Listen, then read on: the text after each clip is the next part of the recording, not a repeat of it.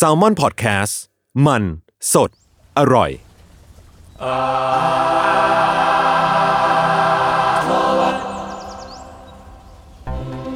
ครับสวัสดีครับ ขอต้อนรับสู่รายการอาร์ทเวิร์ดครับเรื่องศิลปะน่าสนใจครับผม จนเราไม่อยากเก็บไว้คนเดียวครับ รายการที่มาเรื่องศิลปะครับในหลายแง่มุมครับ ตามความเอาใจของผม 3 คนครับพวกผมครับจนจากซัมเมอร์มาแคทครับมันกล้าสำรับครับ เองสมอนฮอกัสครับ เราก็วันนี้ฝนตก ฝนตกมาหลายวันแล้วครับรักษาสุขภาพกันด้วยครับครับ ครับ ก็วันนี้เป็นคิวผม ใช่แล้ว ซึ่งอ่าจริง ๆ ผมส่งรูปให้พวกคุณในในไลน์นะครับ ไม่ดูได้ปะก็ก็แล้วแต่ได้เออแต่ตอนนี้ดิจิมัตนอลจะอาร์ตคืออะไรสำหรับพวกคุณครับ อันนั้นบทคุณ อันนั้นบทอันนเป็นบทด้วยแต่ถ้าเลื่อนไปเดี๋ยวมันจะมีรูปด้วยอ๋อผมไม่ได้ทำไฟล์แยกขอโทษทีครับ ครับก็จริง ๆ วันนี้ก็คือเอาจริง ๆ มันมึงพูดมาแล้วอะกูถามไปแล้วกันครับ เอาพูดมาดิคุณทวนคำถามหครัน่บอยก็ดิจิทัลอาร์ตคืออะไรสำหรับพวกคุณครับ ก็งานศิลปะที่ถูกสร้างโดยคอมพิวเตอร์ อะ อะ พี่มิงอะ อืม แบบว่างานศิลปะที่ใช้คอมอะเราว่ามันครอบคลุมนะคร่าวๆแค่นั้นมึงแบบ อืมอะไรอย่างนั้น อืมเอาจริง ๆ มันเป็นสิ่งที่แทบจะไม่ต้องอธิบายเลยนะเพราะว่าแบบเป็นสิ่งที่เราทุกคนเข้าใจกันไปแล้วว่าแบบก็งานอะไรก็ตามแต่ที่มันสร้างในยุคดิจิตอลด้วยอุปกรณ์เชิงดิจิตอลก็เป็น digital art ได้ทั้งนั้นแหละ ครับผม มันก็คือกว้างถึงขั้นแบบขอบเขตเทคโนโลยีเนาะอืมคือเอาเป็นว่าขอพูดส่วนตัวอย่างเรื่องวันนี้หน่อยก็คือ อยู่ดีๆ ตอนผมทำสคริปต์อะผมนึกขึ้นได้ว่า ตอนสมัยเราเรียนศิลปะตอนมัธยมอะครับ มันจะมีวิชาศิลปะที่จะมีสอนประวัติศาสตร์ศิลป์ใช่ปะแล้วแบบยุคสมัยศิลปะมันเยอะมากเลยเว้ย movement ต่างๆนานาอืมแต่ว่าพอมาถึงจุดหนึ่งอะผมรู้สึกว่ามันมันไม่อัปเดตอะเพราะแบบเหมือนอ่านจะจบเล่มอะจะหมดสุดท้ายแล้วอะมันมันจะจบสุดที่ pop art modern art ใช่ไหมแล้วก็ชอบอธิบายแบบ สั้นๆอะไรอย่างเงี้ยอืมทั้งที่ตอนนั้นอะ เราก็รู้จักเมาส์ปากกากันแล้ว เราเริ่มจากดิจิตอลกันแล้ว แต่ว่ารู้สึกว่าตอนนั้นมันมันไม่ค่อยได้พูดอะ ตอนนั้นผมใช้เมาส์ปากกายี่ห้อจีตืดอันหนึ่งที่ไฟดูด ไม่รู้มันเคยใช้หรือเปล่าดี๋วอ้าวเศร้าเก่ามากนั่นแหละตอนนั้น Photoshop มันก็เวอร์ชันหกเวอร์ชันเจ็ดกันแล้วอะแต่ในหนังสือรู้สึกว่ามันมันกริบประมาณหนึ่งก็เลยรู้สึกว่าอยากลองหาข้อมูลเกี่ยวกับ digital art ดูว่าคืออะไร มันคือเรื่องของวันนี้แหละ ก็เอาจริง ๆ เนาะมันเป็น ก็พอเข้าใจได้ว่ามันอยู่ใน time zone ระหว่างความเป็น pop art แล้วก็ modern art แหละ มันก็เรียบเรียกเคียงๆไปเพราะพวก new media ใช่ปะแต่ว่าเราเราไม่เห็นนึกออกเลย ผมแล้วกันนะ ว่าแบบ pioneer แม่งมีใครบ้างวะอืมพวกคุณมี first กันไหมล่ะ คือผมรู้สึกว่าแบบถ้าเป็นคนก็ไม่มีนะใช่รู้สึกว่ามันมันเป็นสิ่งที่ เออถ้าเกิดในแบบเรียน เอาเป็นในฐานะแบบเรียนเด็กเกิดอายุปีสามแปดแบบผมแล้วกันอ่าผมรู้สึกว่าเขาไม่ได้ลงลงใน detail พวกนี้มากอืมอ่า ซึ่งถ้าเกิดสมัยเนี้ยหนังสือเรียนสมัยเนี้ยของในโรงเรียนเขาอัปเดตอัปเกรดกันแล้วก็ ก็ถือว่าเป็นเรื่องที่ดีครับครับ เอาเป็นว่าวันนี้ผมจะเล่าเรื่องรวมรวม candidateตัวเปิดแห่งยุค digital art แล้วกันครับอืมอ่าโอเค อย่างคนแรกเลยอะถ้าเกิดผมใช้การหาข้อมูลขั้นต้นง่ายสุดเนาะก็คือการ search Google ผมก็ search เป็นตรงๆเลยว่า the first digital artist ซึ่งมันมีหลายคนซะอย่างนั้นเว้ยด้วยความที่ยุคสมัยมันคลุมเครือเนาะ แต่ว่าเป็นเบอร์แรกที่แบบน่าเชื่อถือสุดมาจากวิกิเอยจาก World Art News และอื่นๆอีกมากมายอะให้ชื่อตรงกันคือชื่อจอห์นวิทนีย์ครับ ซึ่งบางบางสื่อก็ให้เรียกเขาว่าเป็น father of computer graphic เลยก็มีอืมหรือบางสื่อก็บอกว่าเป็น father of motion graphic ก็มีอะไรครับ มันจะตีตีๆกันอยู่ครับ ก็ข้อมูลของคุณจอห์นวิทนีย์อะครับเขาเป็นชาวอเมริกันครับ เป็นคนลอสแอนเจลิสเนาะ ซึ่งชื่อเต็มก็คือจอห์นเฮลวิทนีย์ senior ก็เกิดช่วงเอ่อ8 April ครับ 1917 แล้วก็เสียชีวิตในปี 1995 อืมตอนเราเกิดพอดี ก็ตอนเราเกิดพอดี ผมยังไม่เกิดเลยตอนนั้นเขาเขาเสียช่วง September คือเดือนอะไรนะเซฟก็คือเก้ากันยาเออเดือนเก้าผมเกิดธันวาผมยังไม่เกิดเลย ก็นั่นแหละ เอาเป็นว่าคำนิยามในเน็ตแล้วกันให้เขาเป็นเขาเป็น animator เป็น composer เป็น inventor ประมาณนี้ ซึ่งถ้าเกิดแตกแบบลึกๆเลยก็คือน่าน่าจะได้ยาวแต่ว่าตามหัวข้อวันนี้ผมจะมาเล่า candidateและหลายๆคนเนาะเพราะฉะนั้นเอาคร่าวๆก่อนแล้วกันครับว่า โอเค ผลงานเขามาในช่วงปี 1960 เรียกได้ว่าเขาประดิษฐ์สิ่งที่อาจจะเรียกว่าเป็น first computer generate art ในยุคนั้นได้เลย ก็คือเขาใช้ประโยชน์จากพวกระบบปฏิบัติการเชิงพวกคณิตศาสตร์มาสร้างขึ้นนั่นแหละอือืมมอืมก็อย่างได้หลายเคสที่เราเจอกันก็จะเป็นแนวๆนี้เนาะ ด้วยการสร้างภาพ abstract animation ขึ้นมาหลากหลายผลงานครับ ซึ่ง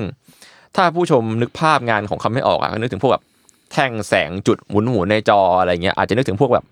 ภาพ screensaver ในคอมยุคเก่าๆก็ได้นะ มันมีความเป็นแบบอย่างนั้นอยู่หรือ kaleidoscope อะไรอย่างเงี้ยครับ ซึ่งสามารถ search งานที่รู้สึกว่าเป็น Early Bird ของเขาได้มากที่สุดก็คืองานชื่อ Catalog ในปี 1961 ครับ ก็ search ใน YouTube ไปเลยว่า John Whitney Catalog 1961 นะ ก็เหมือน kaleidoscope จริงๆแหละมันก็เป็นแบบสีเขียวๆหมุนๆหมุนหมุนๆตีตีตีตีกันเนาะแล้วก็อาจจะมีสีอื่นแซมๆอะไรอย่างเงี้ยครับ แล้วแต่ มันก็เป็นงานนี้เป็นเดโมรี l ครับ ก็คือเขาผลิตด้วย analog computer ของเขาที่มาจากการพัฒนาเอ่อสิ่งที่เรียกว่า World War II Anti Aircraft Gun Sight หรือเป็นหน้าจอมองดูพวกกับระบบต่อต้านอากาศยานในสมัยสงครามโลกครั้งที่สองอะอืมอืม ก็เรียกว่าเป็นตัวช่วยยิงเป้า หรืออะไรวิเคราะห์ประมาณนี้ก็ก็ไม่ผิดนะครับเขาใช้คำว่า gun sight อืมซึ่งก็ภาษาไทยผมแปลผมแปลตามตัวเนาะเพราะว่ามันยังไม่มีคนแบบมาแปลเป็นเรื่องเป็นราวข้อมูลค่อนข้างภาษาไทยค่อนข้างไม่มีครับ ซึ่งก็ใช้คำว่าตามนี้แหละ gun sight เอ่อเอาจริง ๆ แล้วอะครับ ถ้าเกิดนับงานแรกๆอะเอ่อเป็นงานที่เขาไม่ได้ตั้งใจในเชิงแบบภาพเป็นชิ้นเป็นอันเท่าไหร่เนอะเป็นงาน demo reel เฉยๆเนาะซึ่งมันจะไม่ใช่งานเมื่อกี้ มันจะเป็นอีกงานหนึ่งที่เขาทำเพื่อประกวดเรื่องเสียง อืมประประกวดร่วมกับเอ่อเจมส์พี่ชัยเขาครับ มีชื่องานว่า Five Film Exercise ในปี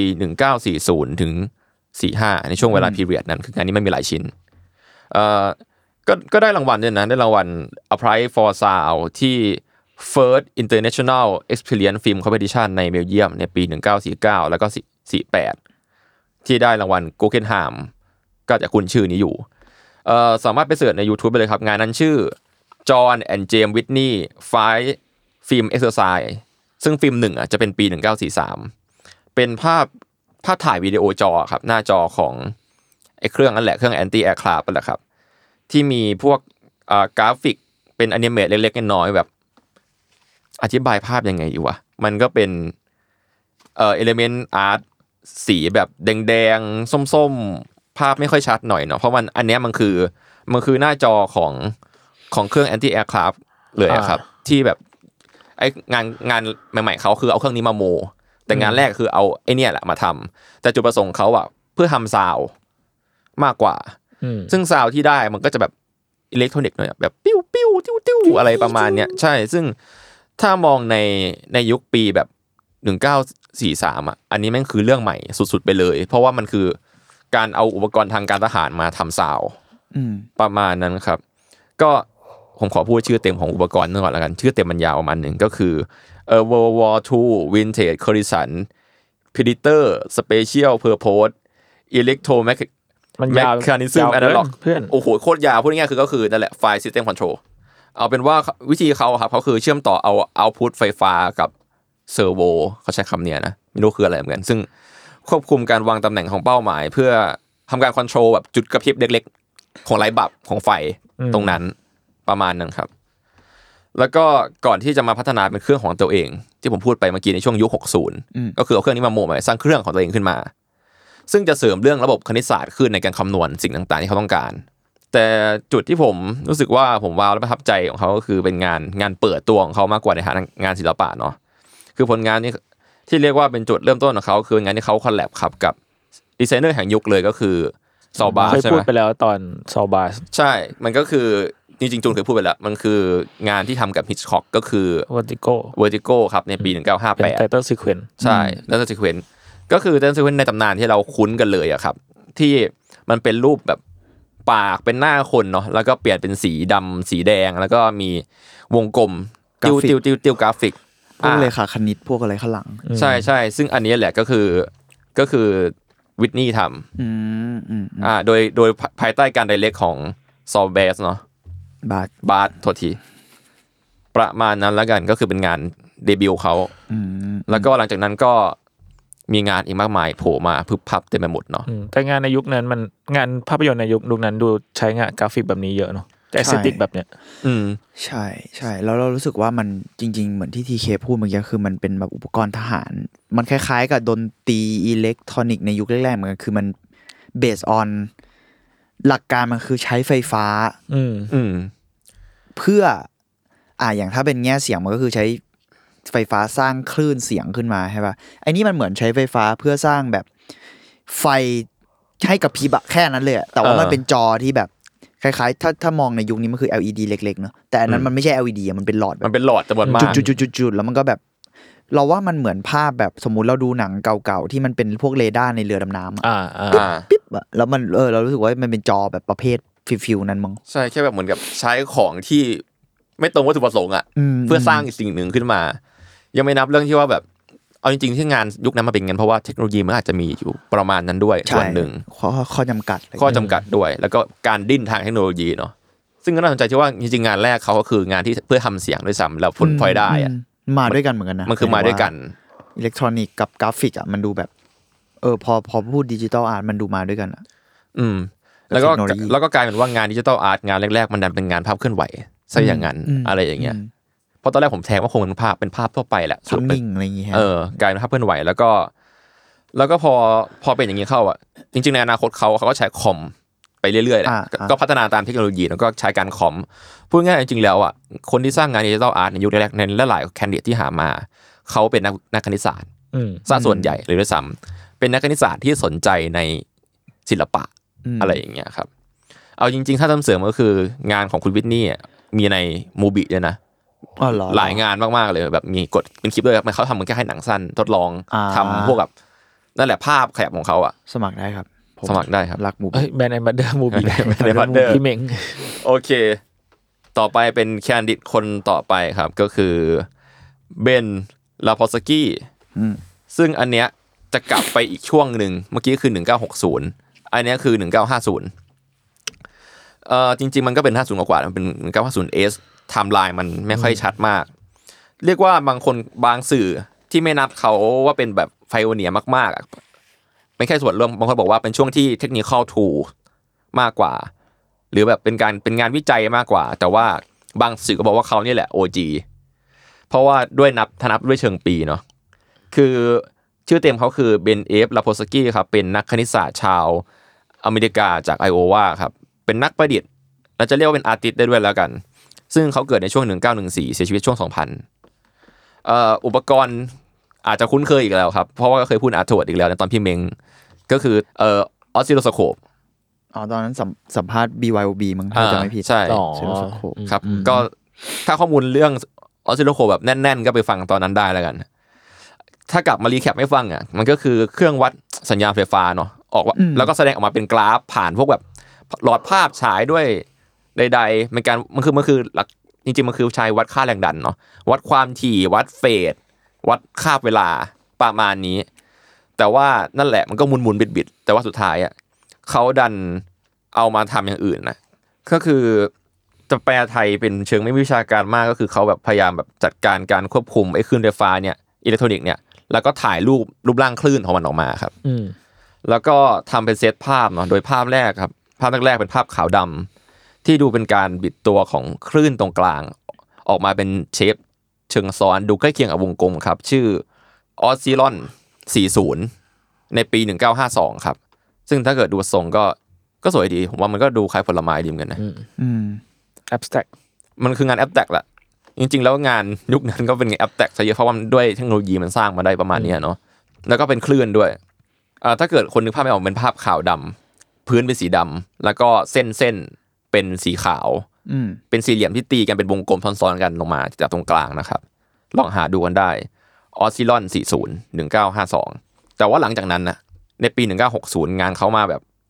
รัวๆ จริงๆเขาทำงานมาตลอดแหละ ในช่วงหลังจากนั้นแล้วก็ด้วยเทคโนโลยีที่อัปเกรดขึ้น ก็เริ่มมีเป็นสีเป็นอะไรแล้วเอาจริงสวยสวยมากเออสวยมากเลย มันดูเป็นแบบ มันเป็นรูปทรง abstract ที่แบบ โบราณโบราณอะเออมันมันวิโบนเทราจณวินอะเทจแล้วกันใช่ไหมคือพอมันมาจากแบบการทดลองทางคลื่นทางเชิงไฟฟ้าทางอะไรมันเลยแบบ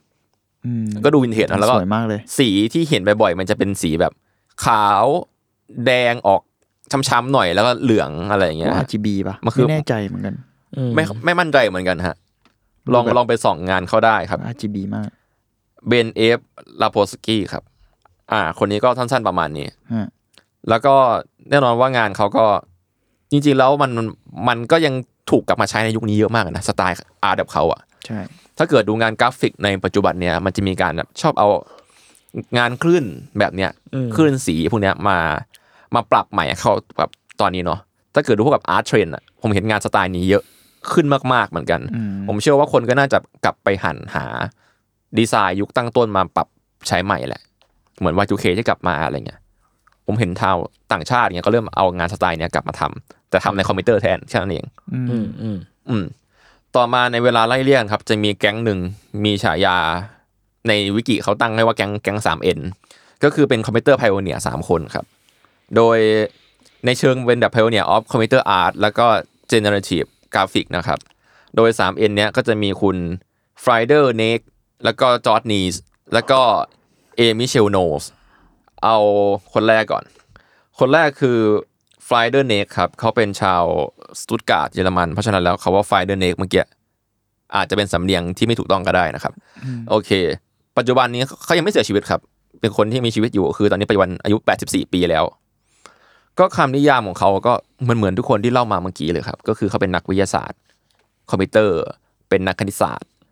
แล้วก็แน่นอนว่านั่นแหละในหลายสื่อก็บอกว่าเป็น pioneer of computer art อีกคนอีกละ โดยงานที่ออกมาเผยแพร่สู่สาธารณะครั้งแรกครับ เขาจัดแสดงใน exhibition เล็กๆ 3 ที่ในปี 1965 แต่ในบางข้อมูลก็บอกว่าเขาอะเริ่มสร้างงานมาตั้งแต่ปี 63แล้วแหละ เพราะฉะนั้นแล้วมันเลยไม่สามารถฟันได้ว่าใครเป็นคนแรกกันแน่ครับ โดยครั้งแรกจัดที่แกลเลอรี่ชื่อเวนเดลินครับที่สตุตการ์ดครับ ซึ่งจัดไปพร้อมกับคุณจอร์จนิวที่พูดไปเมื่อกี้ใน 3N เมื่อกี้เนาะอืมก็เป็นน่าจะเป็นเพื่อนเพื่อนๆกันแหละครับ งานของเขาจะเรียกว่าเป็นดิจิทัลอาร์ตก็ได้ครับ หรือทุกวันนี้คำนี้มันถูกตีความขึ้นแล้วว่าเป็นอัลกอ algorithm art นั่นแหละการใช้อันกอริทึมมาสร้างภาพอะไรประมาณเนี้ยจากหลายๆสื่อครับงานเปิดตัวที่ทำให้เขาเป็นที่รู้จักเนี่ย แล้วก็ถูกใช้รูปนี้บ่อยๆเวลาพูดถึงเกี่ยวกับ computer art อะครับก็เป็นรูปนี้เลยก็คือ งานในปี 1965 ครับ ชื่อ 13ทับ9ทับ65 NR 2 แล้วก็ Homemade to p a u l n y ก็อธิบายภาพยังไงดี เพราะคุณเห็นภาพมันยัง มันเป็นเส้นแบบมันจริงๆพวกนี้มันส่วนใหญ่มันคือ รูปทรงเลขาคณิต แล้วก็หน้าตาแบบเหมือนตะข่ายเหมือนอะไรอย่างเงี้ยมันมันคือสารเส้นแล้วก็มีรูปวงกลมมีอะไรซ้อนๆกันอะอืมอืมมันจริงๆมันให้อธิบายรูป พวกนี้มันแบบมันมันไยากมาก มันยากแหละเรียกเพราะว่าส่วนใหญ่แล้วมันก็คือการคำนวณแล้วมันก็จะมีความเป็นอืมยุคเริ่มต้นก็จะมีความเป็นเลขาคณิตซะเออส่วนใหญ่มันอะไรมันเงี้ย abstract มากๆเลยว่าตอนนี้ถ้าเกิดผู้ฟังมีเวลาว่างลองดูใน YouTube ได้ครับตอนนี้มีเป็นวิดีโอครับไป search ดูครับครับ ซึ่งโอเค รูปเนี้ยมันก็จะเป็นอย่างที่พูดเนาะมันเป็นสี่เหลี่ยม แล้วก็แบบอืมเหมือนเป็นชั้นๆน่ะ แล้วก็มีขีดตรงระหว่างชั้นอืมทั้งทั้งตรงแล้วก็ไม่ตรง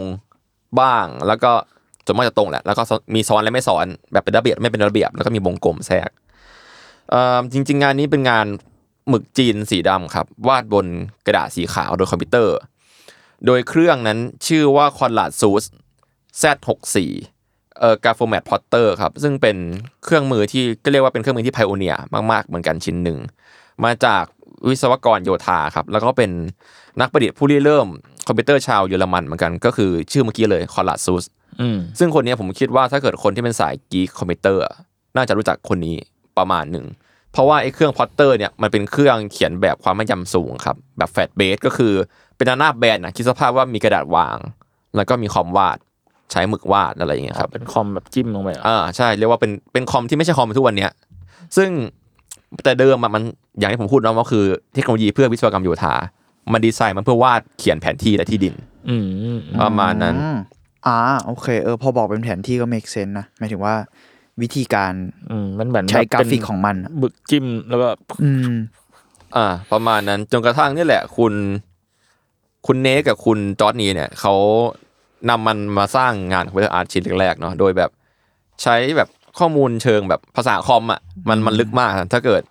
ใครรู้ก็บอกกันได้ครับ ผมจะอธิบายคร่าวๆแล้วกันก็คือเขาใช้ประมาณว่าเป็นtransistor technology ก็คือ control ด้วยโค้ดอะใส่ input เข้าไปด้วย punch tape หรือ punch card อืม punch tape หรือ punch card ถ้าเกิดเราดูพวกหนังไซไฟเก่าๆอะครับ เราจะนึกถึงพวกแบบกระดาษเทป roll ที่แบบมันจะมีจุดรูๆอะอืมถ้าเกิดไม่มั่นใจว่าใน Stranger Things มีไหมอะนะแต่คือบางทีเราอาจจะนึกภาพออกแบบหนังแบบไซไฟยุคโบราณอะแผ่นยาวๆมีจุดรูๆๆแล้วเข้าเครื่อง อันนั้นเอาเอาไว้ป้อนคำสั่งแหละ ซึ่งงานนี้ใช้อัลกอริทึมชื่อ AD Hoc โปรแกรมครับ ซึ่งเป็น part of เอ่อ compArt ER 56 แน่นอนว่าสามารถหางานเขาเพิ่มเติมได้จาก compart bremen de ครับคือ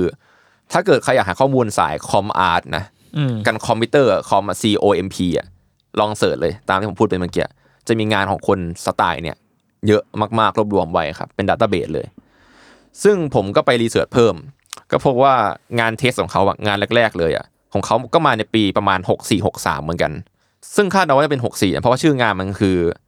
6ทับ7ทับ64อืม NR 2 0มันเป็นงานโพลีกอนนะครับ ซึ่งถ้าเกิดแปลอิงหน่อยอะมันจะแปลว่า random polygon แต่คือคำก่อนหน้านั้นมันเป็นคำภาษาภาษาเยเยออรรมัมันนมันเป็น polygon ซักสักอย่างประมาณนี้ครับ ก็คือว่าง่ายๆคือ random polygon นั่นแหละ ซึ่งงานนั้นถ้าเกิดเรามองง่ายๆ มันก็คือเหมือนเป็นภาพกระดาษสีขาวอืมที่มีแบบ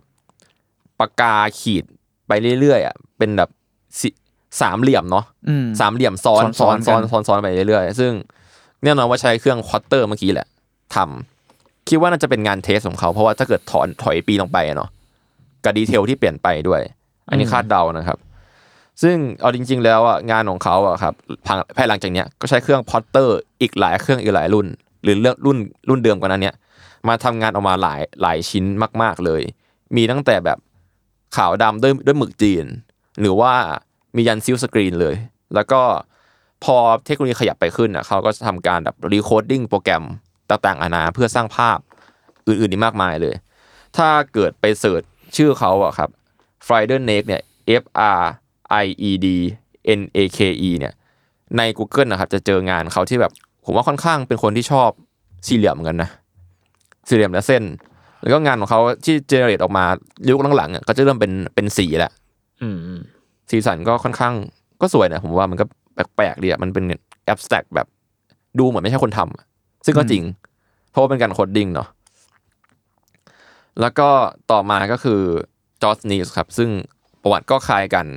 เพราะว่าเขาก็เป็นนักวิทยาศาสตร์คอมพิวเตอร์อีกคนหนึ่ง เพราะว่าในในในตอนที่เอ่อคุณ Frieder Nake ทำอีงานชิ้นแรก ๆ ที่จัดแสดงอะเขาก็ทำร่วมกันนั่นแหละครับอีงานงานที่ใช้เครื่อง Zuse อ่า Z หกสี่ครับ ก็แล้วหลังจากนั้นก็มีงานแตกแยกกันออกมาเนาะคนนี้ก็เป็น pioneer of computer art ชาวเยอรมันอีกคนหนึ่ง ซึ่งเพิ่มเติมก็คือ หลังจากนั้นเขาก็ผันตัวไปทำพวกแบบ graphic artist painter ในเวลาต่อมาด้วย แต่เพิ่มเติมก็คืองานคนนี้ครับเขาจะเป็นสายอัลกอริทึมที่ใช้เครื่องซูด Z64 ใช้เยอะมากเลยครับ แล้วก็ภายหลังอะครับเขาจะไปทางดีไซน์เชิง geometrical pattern ก็คือก็ geometric นั่นแหละ แต่ว่า ถ้าพอดูอะถึงแม้ว่าเป็นงานที่ใช้เครื่องเดียวกัน ใช้การอัลกอริทึมใกล้เคียงกัน แต่ว่าภาพที่ออกมามันก็ขึ้นกับคนคอมเนาะอืมงานคนนี้มันจะแบบอธิบายยากกว่ามันก็เป็น base สี่เหลี่ยมเหมือนกันนะแต่ว่าคนนี้จะมีความเป็นระเบียบ อืมและมากกว่าหมายถึงแบบเขาคงคอมอะไรที่มันเป็น pattern มากกว่าเพื่อนอีกคนหนึ่งของเขาคุณคุณ Nees นะเอ่อแล้วก็คนเนี้ยครับเขาเป็นคนที่ได้ชื่อว่าเป็นคนที่เขียนแบบ doctoral thesis ก็คือวิทยานิพนธ์เชิง กับด็อกเตอร์เนาะเกี่ยวกับ computer art อีกด้วยครับ โดยงานแรกๆเขาที่ปรากฏอยู่ที่พอหาได้ครับ ที่พอหาได้ก็คือในปี 1964 ชื่อว่า 23 Ecke อาจจะ 23x ก็ได้มั้งครับ ซึ่งมันแปลได้ว่า polygon of 23 vertices โดยใช้เครื่อง plotter นั่นแหละ เครื่องเขียนแบบนั่นแหละ โดยโชว์ครั้งแรกที่งาน Generative Computer Graphic 1965 ที่สตุตการ์ด ครับที่มหาลัยสตุตการ์ดอันนี้ก็ถ้าเกิดจะอธิบายครับมันเหมือนกับเหมือนถ้าผมมองอะมันเหมือนการสร้างอัลฟาเบตจำนวนมากอะสร้างภาษาจำนวนมากที่แบบอืมอืมเอามาเรียงเรียงๆกันเยอะมากๆเลยภาษาแล้วก็คอมภาษาเออแล้วทุกอันก็คือสร้างด้วยสี่เหลี่ยมโพลีกอนซ้อนๆกัน แล้วมันดูไม่เหมือนกันสักอันอะมันเป็นหลายชิ้นมากๆอะครับ เอาจริง ๆ แล้วงานของจอร์จนี้ก็หา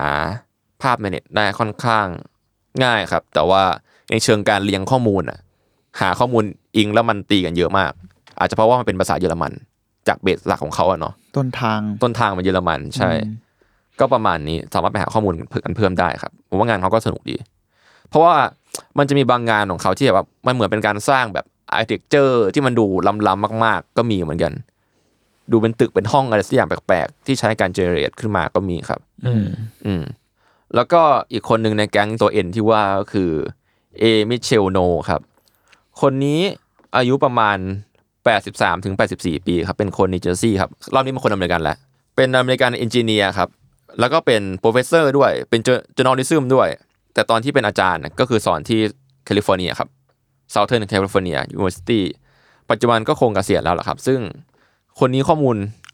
น้อยมากๆ อันนี้เท่าที่ผมหามาได้แล้วกันเนาะก็คือ เป็น pioneer ในยุค 1960 เหมือนกันคือไทม์ไลน์มันจะชนกับแก๊งนั้นโดยบังเอิญนะครับ ก็ ถ้าจะถกกันนะผมว่างานของเขาอะมันเป็นเชิงทั้งทั้งศิลปะแล้วก็เป็นงาน research ได้เวลาเดียวกันครับ ก็คืองานบูเบิร์กเขาอะเขาทำในแลบเลยครับแลบที่นิวเจอร์ซีย์ชื่อ Bell Labsแล้วก็จนพัฒนางานออกมาที่เป็นงานศิลปะออกมาในจริง ๆ ในปี1965อืมเอ่องานนั้นที่จัดแสดงอะครับ ชื่อ Computer Generative Picture ร่วมกันกับคุณเบลล่าจูเลสซึ่งเป็นนักประสาทวิทยาด้านการมองเห็นครับ หรือว่า Visual Neuroscientist แล้วก็เป็นนักจิตวิทยาของเป็นชาวอเมริกันเหมือนกันครับ ซึ่งงานนั้นนะฮะถือเป็นงานdigital computer art exhibition แรกของ USA เลยก็ว่าได้ครับ จัดที่ Howard Wise Gallery ในนิวยอร์กซิตี้ก็ถ้าเกิดดูทม์ไลน์จะเห็นได้ว่ามันก็ซ้อนๆกับหลายคนที่ผมเล่าเล่ามาเนาะอันนี้ก็หนึ่งเก้าหกห้าซึ่งงานในเด่นของเขาครับมันคือมันคือเป็นงานที่แสดงกับผลงานที่เขาทดลองในแลบมาหลายงาน งานในเด่นนั้นก็ประกอบด้วยงานเซตงานในชื่อกัตเซียน g a t s i a n Quadratic จากปี 1963 ครับอืมซึ่งเอาจริง ๆ มันก็มันก็ดูเป็นการ drawing on เอ่อเอ่อขาวดำเหมือนกันครับ แล้วก็เป็นรูปทรง geometric เหมือนกัน แต่แค่ภาพออกมามันก็ไม่เหมือนกันเชิงสไตล์นะ แล้วนอนว่าใช้คอมพิวเตอร์ generate เหมือนกันครับ แล้วก็ใช้เครื่องพอตเตอร์เหมือนกันด้วย แต่ว่าอันนี้จะอีก step หนึ่งคือเขาใช้คำสั่งชื่อ Fortran บนเครื่อง IBM 7090 ครับ เพื่อปริ้นด้วยเครื่อง microfilm plotter ชื่อ Stromberg c a r l s o n 4020 ครับ หรือชื่อย่อคือ CS 4020 ซึ่งถ้าเกิดใครไป search ดูรูปในเน็ตอะคือเครื่องเนี้ยมันใหญ่มาก แต่ก็เข้าใจได้ว่ายุคนั้นนะคอมพิวเตอร์มันใหญ่ระดับกินห้องขนาดนั้นแหละ ถ้านึกภาพอะครับ มันเป็นเหมือนตู้ล็อกเกอร์เหล็กโรงเรียนอะเรียงกันแบบสี่ห้าตู้เลยอะประมาณนั้นใหญ่มาก แล้วก็ถ้าเกิดการคำนวณของเขาครับปกติแล้วอะ โจทย์โจทย์ชิ้นเนี้ยเขาจะเป็นเขาตั้งไว้ว่าปกติแล้วอะภาพแรนดอมสองมิติอะมันจะดูไม่น่าสนใจ เท่าไหร่ถ้าถ้าเกิดเราทำเองแบบ ถ้าเกิดเราขีดเส้นแรนดอมไปเรื่อยเป็นสองมิติอะแบบเนี้ยเขาก็เลยลองใช้คอมคำนวณครับในการผสมแล้วก็การแรนดอมโดยใช้จุดหลักคณิตศาสตร์ เพื่อหาสัดส่วนเพื่อให้ได้ผลลัพธ์ที่ต้องการในการโชว์เคสก็คือ เป็นจุดร้อยร้อยจุดต่อกับเส้นตรง 99 เส้น มมันคือรูปเมื่อกี้ที่ผมพูดไปอืมไอ้ Gaussian Quadratic เนี่ย โจทย์ก็คือมีจุดร้อยจุดเนาะแล้วก็ให้เส้นตรงอะ99เส้นเชื่อมกันให้หมดอืมอันนี้คือใช้คอม generate ขึ้นมาครับ อันนี้ก็จะมี concept แบบนี้ แล้วก็งานต่อไปครับ อยู่ในงานเดียวกันนะ ที่น่าสนใจก็คือชื่อ vertical horizon number three ครับ งานนี้สร้างในปี 1964 ครับ งานนี้จะใช้เทคนิคเดียวกันแหละครับ แต่ว่าแบบ ถ้าเกิดดูคร่าวๆอะมันจะดูเป็นภาพลูปที่เขียนสี่เหลี่ยมซ้อนๆกันหลายหลายรูปทรงครับ ลักษณะมันจะเหมือนเป็นตึกแนวตั้งก็ได้ จะมองอย่างนั้นก็ได้ซึ่ง position ในจุดสุดท้ายของเส้นน่ะ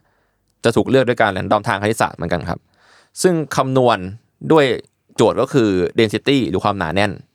เขาจะให้แบบสมมตินะถ้าเกิดเริ่มเริ่มเริ่มเส้นหนึ่งขึ้นมาอืมเวลาขยับแล้วก็หักมุมถ้าเกิดมันแน่นไป density คือความแน่นเนาะหนาแน่นไปอะ คอมมันจะแก้ จะแก้โจทย์ด้วยการเป็นแนวตั้งหรือแนวนอน สี่เหลี่ยมแนวตั้งสี่เหลี่ยมแนวนอน แก้โจทย์อย่างนี้ไปเรื่อยๆ ตามที่เขาเปิดรันไปเนาะจริง ๆ แล้วมันเป็นคำนวณเชิงแบบแกน x แกน y เลยครับแล้วก็เซตด้วยตัวเลขด้วย ว่าค่าเรนต์มันเท่าไหร่กันแน่บวกลบเท่าไหร่ ซึ่งเอาจริง ๆ ถ้าเกิดอธิบายมันสมองบินมากอืมๆเอาคร่าวๆประมาณนี้แล้วกันเพราะงั้นก็คือให้คอมพิวเตอร์หาทางออกในการเขียนช่องต่างๆนานานั่นแหละครับ โดยใช้สี่เหลี่ยมแนวตั้งแนวนอนที่ไม่เท่ากัน แล้วก็อีกงานหนึ่งที่อันเนี้ยผมชอบก็คืองานชื่อ Computer Composition with Line ถ้าเกิดคิดภาพอะครับ มันจะเป็นวงกลม แล้วก็มีจุดจุดจุดจุดจุดจำนวนมากเนาะผมมันสวยแบบประหลาดประหลาดดี แล้วก็ compose มันก็พอดีมากๆเลย เพราะแน่นอนแล้วมันคือการคำนวณเนาะงานนี้ถูกสร้างในปี 64 เหมือนกันครับ แล้วก็มีเวอร์ปินมาขายอีกทีตอน 70 ซึ่งเอาตรงๆครับงานเนี้ยมันเข้ากับโจทย์เขาว่าคอมพิวเตอร์เจเน r a t i v e image มาก แล้วก็เป็นการทำภาพเขาเรียก mimic ก็คือเหมือนทำภาพล้อเลียนทำภาพเลียนขึ้นมา อืมจากงานจริงของ Piet Mondrian ครับPiet Mondrian ก็ที่เราคุ้นเคยกันก็คือ คนที่ดังในงานแนว De Stijl เนาะที่มันแบบเป็นเป็นภาพที่แบบเป็นสี่เหลี่ยมอะแล้วก็มีขีดมีขีดสีมีถสีมเข้าไปอะไรอย่างงี้เออมีสีแบบขาวดำแล้วก็แม่สีเนาะอืมอืม Piet Mondrian จะดันดังนั้น แล้วก็มันมีงานหนึ่งของ Piet Mondrian ชื่อ composition with line อ่าอ่า ซึ่งก็เป็นคล้ายๆกันเลยครับ เป็นภาพวงกลมเนาะที่มาที่มาจากการสร้างของคล้ายๆสิ่งคล้ายเรียกว่าเป็นเทปดำคล้ายๆแล้วกัน ก็คือขีดสีสีดำทั้งมีทั้งแบบขีดแนวตั้งแนวนอนซ้อนกัน แล้วก็กลายเป็น shape วงกลมจากคอมโพสใช่ไหมครับ งานนี้ก็ใช้คอมพิวเตอร์ทำสิ่งนี้ขึ้นมาในการคำนวณ โดยตั้งชื่อว่าคอมพิวคอมพิวเตอร์ composeิชันวิดไลแก้ขัดนิดหน่อย เป็นงาน ทดลอง แล้วก็งานอีกงานหนึ่งที่โด่งดังก็คือ 90 Parallel s i n o s o i ครับเอ่อในปี 64 ครับ ก็คือจัดแสดงในงานเดียวกัน เอาไว้ว่างานนี้ถ้าเกิดพูดไวๆอะมันเหมือนมันเหมือนกับการเหมือนรูปคลื่นธงชาติที่เป็นเส้นโค้งดำๆเรียงกัน ความหนาแน่นมันก็จะคือหนาแน่นฝั่งซ้ายที่ย่นอืมฝั่งขวาก็ปล่อยให้มันหนาแน่นน้อยลง เพื่อให้มันดูปลิวสวัยเนาะซึ่งเอาจริงมันก็ดูลายตาดี เอาจริงๆรูปเนี้ย ตอนผมดูในจอคอมชัดๆ เปิดแสงสว่างๆแล้วเป็นนักยืนจ้องอะอืมมันลายตา มัน op art เหมือนกัน มันดูโยกๆเหมือนกันนะครับ ซึ่งเอาจริง ๆ แล้วเอ่อ sinusoid เนี่ย มันก็เป็นคลื่นกระแสไฟฟ้าชิ้นหนึ่งแหละ น่าจะเป็นคลื่นกระแสสลับนะครับ แล้วก็เอามาคำนวณในคณิตศาสตร์เนาะ แล้วก็คำนวณแค่จากเส้นบน เส้นบนนะ เส้นแรกอะข้างบนจนสุด แล้วก็ให้มัน repeat ลงมาเรื่อยๆ แล้วก็เพื่อเอามาสร้างภาพที่ล้อเลียนสไตล์ของ คุณชื่อ Bridget Riley ครับ เป็นศิลปิน op art ระดับตำนานคนหนึ่งริเจต Bridget โอเค Riley Bridget Riley ขอบคุณครับ โอเค ซึ่งงานนั้นจริงๆมันชื่องานชื่อ c o r r e n แต่ว่างานนั้นอะมันจะเป็นภาพสี่เหลี่ยมแล้วเป็นเส้นเส้น op art โค้งๆเนี่ยเต็มภาพเนาะอืมแต่อันเนี้ยเหมือนตัดมา crop มาเฉพาะส่วนหนึ่งอะมาโชว์ประมาณนั้นครับ เหมือนมันมีความแบบว่าop art มันคือ หลอกตาว่าเป็นสามมิตินิดนึง หรือเป็นภาพดวงตาว่ามันเคลื่อนไหวอะไรเงี้ยถ้าถ้าพูดกันพวแบบแบบภาพที่แบบอ๋อให้เราง่ายๆเล่นในเน็ตอะไรอะไรเงี้ยเงี้ยใช่ใช่ที่บอกว่าเออมองจุดตรงนี้จะเห็นวงกลมนี้ขยับอะไรเงี้ยหรือว่าถึงนั้นนี่เหมือนกันภาพนี้เป็นสามมิติไหมนะ อะไรเงี้ยเอออ่าหรือที่จ้องนานๆมันจะเคลื่อนไหวไม่ใช่นานอะไรใช่อย่างใช่เงี้ยซึ่งเรารู้สึกว่าเออนี่มันมีความเป็นสามมิติโดยที่มันเป็นภาพสองมิติอะนึกออกไหมแล้วก็ใช้คอมพิวเตอร์คำนวณที่ perfect ที่สุดขึ้นมาอะไรประมาณเนี้ยใช่สำหรับมันเลยขาคมกริบ อืมอืม แล้วก็นั่นแหละ ก็เอาจริงๆคุณ Riley ก็ก็น่าพูดเหมือนกันโอ้น่าสนใจนะ พวก op art พวกอะไรเนี่ย อืม โอเค ต่อไปจะเป็นสั้นๆแล้วก่อนจะจบ เอ่อคนนี้ครับ คนนี้เป็นคนที่น่าสนใจจากฝั่งอังกฤษ อืม ก็คือชื่อ Harold Cohen อืมเอาแบบสั้นๆเลยก็คือในช่วงปี 1982 เนี่ยเขาเป็น artist แล้วก็เป็นนักวิทยาศาสตร์คอมพิวเตอร์เหมือนกัน ถูกโน้ตว่าเป็นหนึ่งในผู้สร้างคนสำคัญของอารอน A A R O N อืมซึ่งมันสำคัญยังไงก็คือ มันเป็นโปรแกรมที่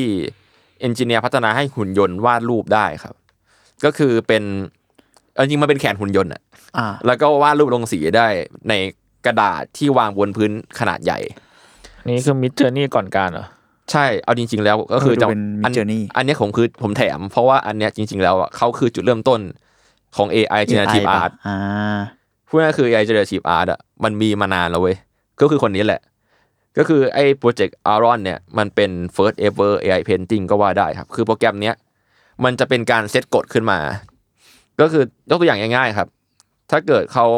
คุณโคเฮนเนี่ยเขา generate ได้ว่ากฎอาจจะเป็นเพ้นเส้นสีน้ำเงิน แล้วพอใช้กฎนั้นปุ๊บ Aaron น่ะก็จะสร้าง painting ที่ประกอบด้วยเส้นสีน้ำเงินต่างๆ ในหลายรูปแบบขึ้นมาตามโจทย์เลย ซึ่งในจุดแรกๆ ภาพมันก็จะแบบ very abstract มากใช้อัลกอริทึมในการสร้าง สวยมากเลยอันนี่นั่งดูไปด้วยอืมแต่จริงๆ งานงานเขาแบบมีหลายงานที่น่าสนใจมากก็ถ้าเกิดดูไทม์ไลน์อะ skill ของ AARON มันเก่งขึ้นเรื่อยๆเหมือนกันแต่ครั้งที่ในยุคนั้นมันคือยุค198นี่มันคือ AI เลยอะมันคือ AI แรกกันแหละครับอืม Cohen ก็เหมือนเป็นคุณพร้อม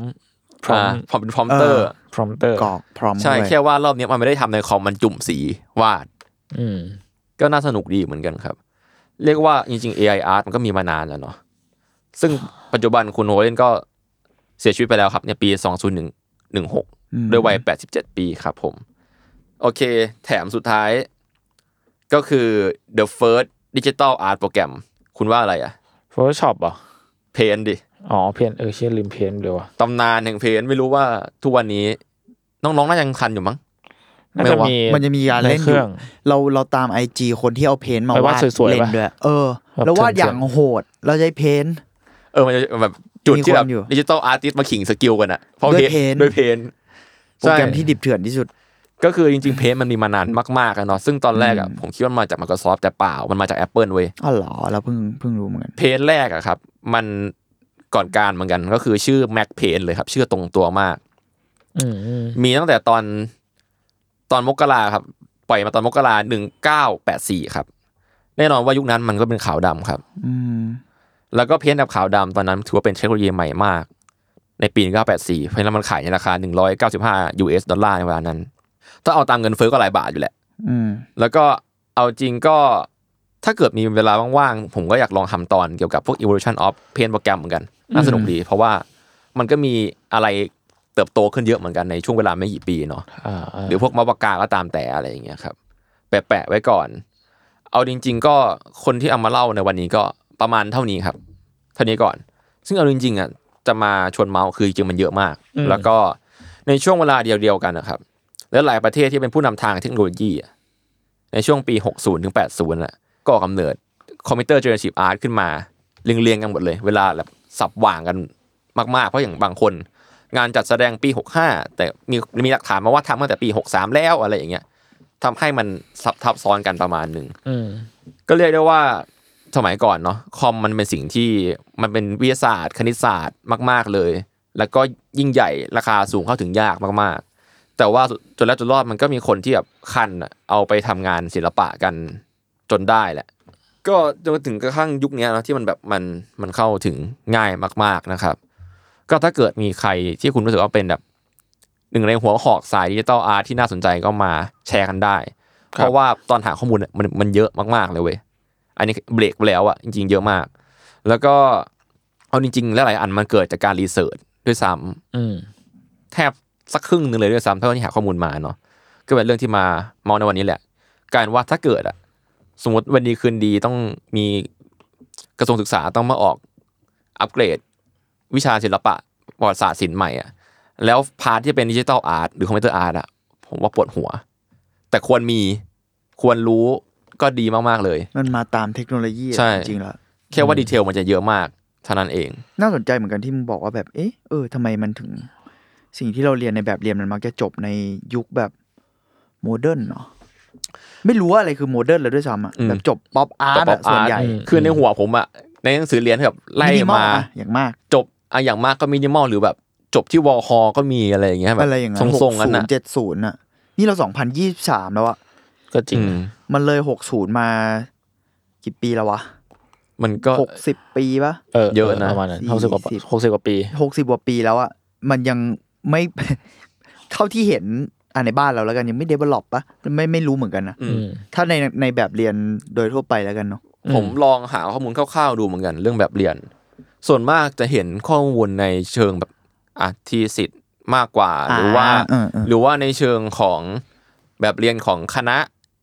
ศิลมปะหาไปลัยเลยอะไรเงี้ยคณะศิลปะมหาลัยไปเลมยหาลัยเราว่ามีอยู่แล้วแหละเออหมายถึงว่ามันเฉแต่พาะว่าทางมันเฉพาะทางเอมากอๆแต่ว่าพอเป็นแบบ มัธยมอย่างเงี้ยอืมที่แบบยุคมันเป็นยุคดิจิตอลเอจไปแล้วอะอืมผมก็อยากให้มันมีนะ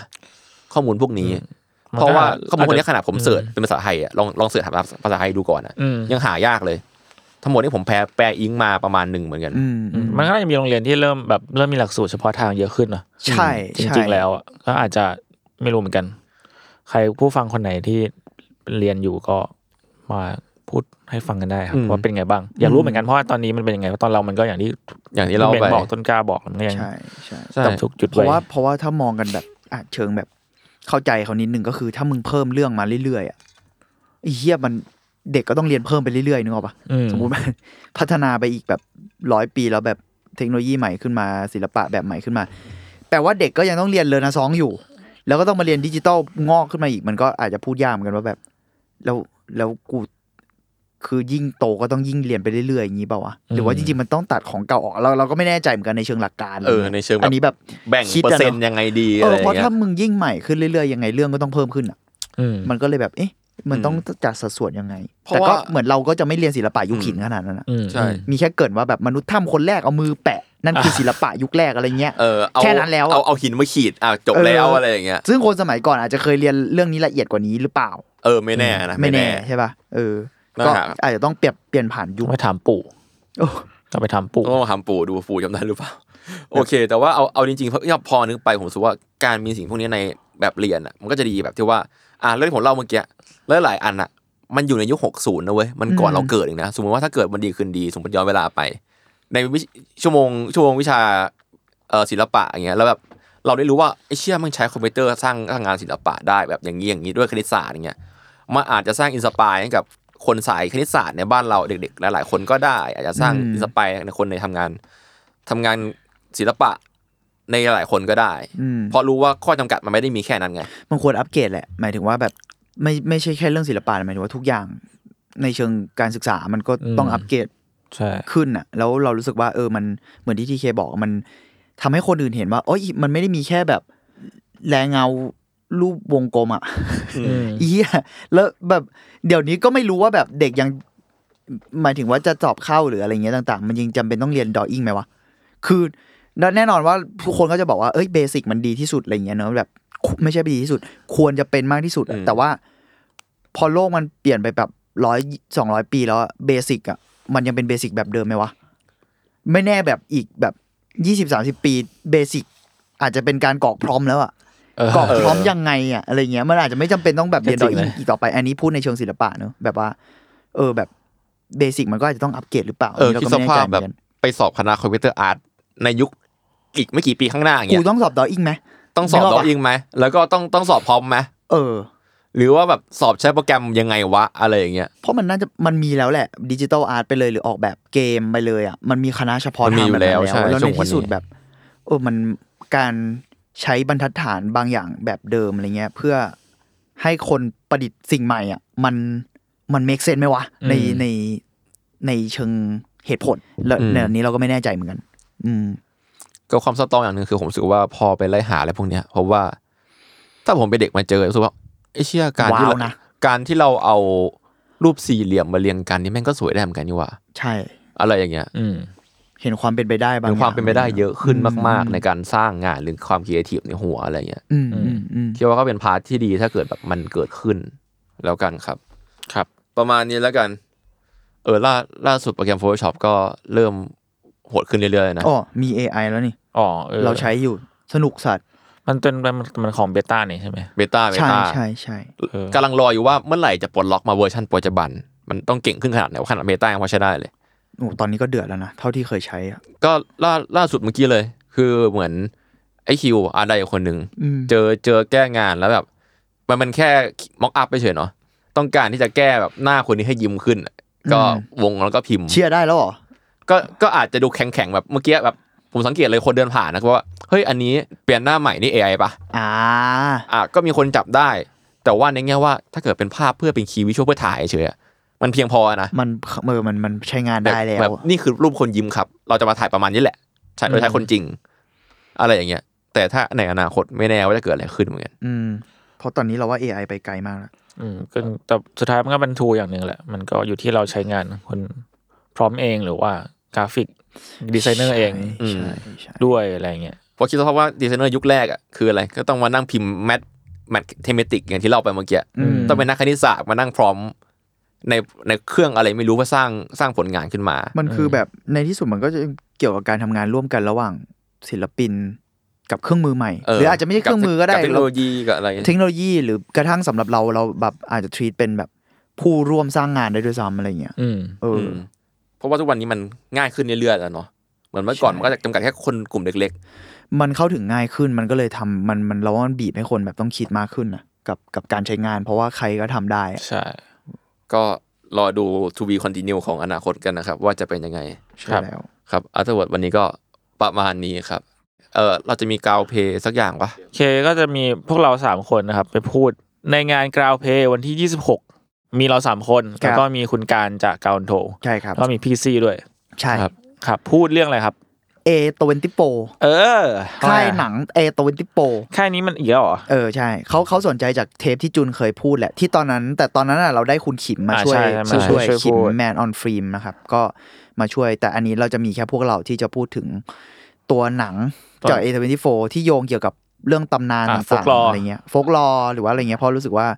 คาแรคเตอร์ของเอทเวนตี้โฟมันก็เกี่ยวข้องกับอ่าสำหรับส่วนตัวของผมแล้วกันมันเกี่ยวข้องกับความ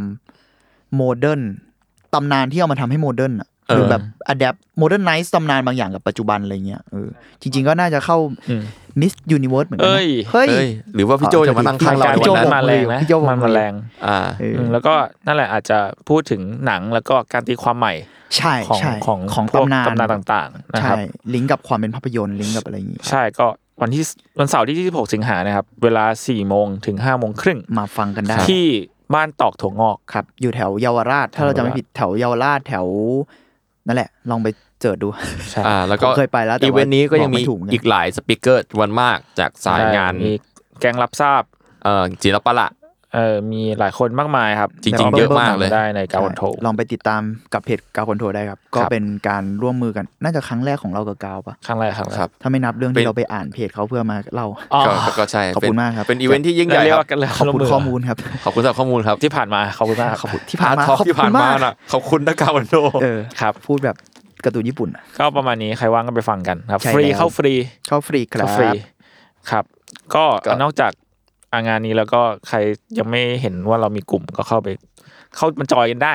อ่า not in not อะไรนะ not in not egg มึงตั้งเองมึงตั้งเอง ไม่ใช่ผม คนตั้งนี่ใครไม่รู้พี่โจเองเจ็บอ๋อเหรอโอเคอะโอเคเออขอโทษครับก็เข้ามาเมามอยเรื่องศิลปะใช่มาถกกันหรือว่าเหมือนที่ทีเคมันจะตั้งโจทย์อะไรบางอย่างแล้วจริง ๆ ก็มาเม้นกันได้ว่าเออแบบ เอ้ย แบบเรียนมันอัปเกรดแล้วนะหรืออะไรก็ว่าไปเออเอออยากะไงี้รู้เหมือนกันว่าตอนนี้เพราะเราเองพก็ไม่คนได้ฟังเรารู้ขก็นาดนั้นน่าจะเป็นคนแบบมีมีคนที่มีหลายแบบยังเจนเรียนอยู่เรียนหลายเจนอยู่อะไรเงี้ย หรือว่าเยกหรือว่าฟังมาแชร์มีมกันก็ได้ครับไม่เป็นไรสัตว์ก็ได้จริง ๆ แล้ว มีมศิลปะตลกตลกๆเยอะแยะครับอืมก็ประมาณครับนี้ครับผมครับผมก็อะไรต่อนะอาร์ทเวิร์ดอ่า EP นี้ครับเพื่อนเพื่อนพี่นี้ก็ประมาณนี้ครับ นี่เป็นไงนี่แต่ช่วยแล้วได้ทุกวันพตัวฤนี้หัสครับแล้วก็ไปดูมันเหลือด้วยครับขอบคุณครับเออครับไอ้ยมึงขายบ่อยจังไงเนี่ยครับขายบ่อยมากพวกผมสามคนก็ลาไปก่อนครับสวัสดีครับสวัสดีครับบ